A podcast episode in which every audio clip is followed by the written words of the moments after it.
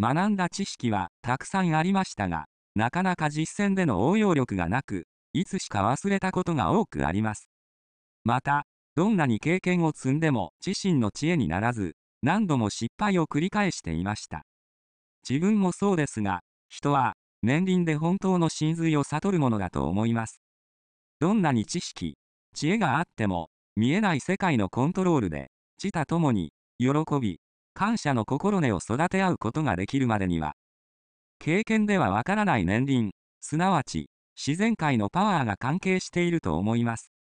25年前から私は、本気で、人と自然界のパワーの関わりと、影響力を探り、研究に没頭した結果、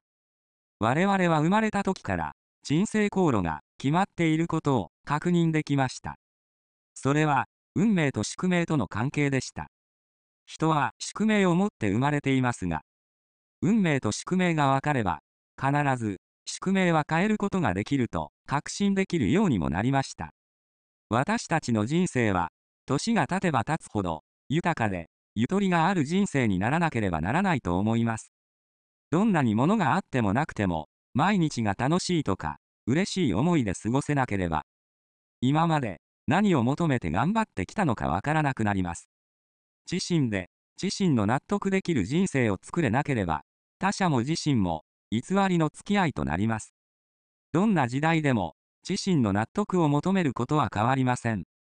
今後の社会はますます納得を求めると生きていけない環境になるのではと思い込むように作り込まれています。私が伝えたいことは、学んだことや興味のあることは結果を考えず、行動に移してから考えても遅くないですと伝えたいのです。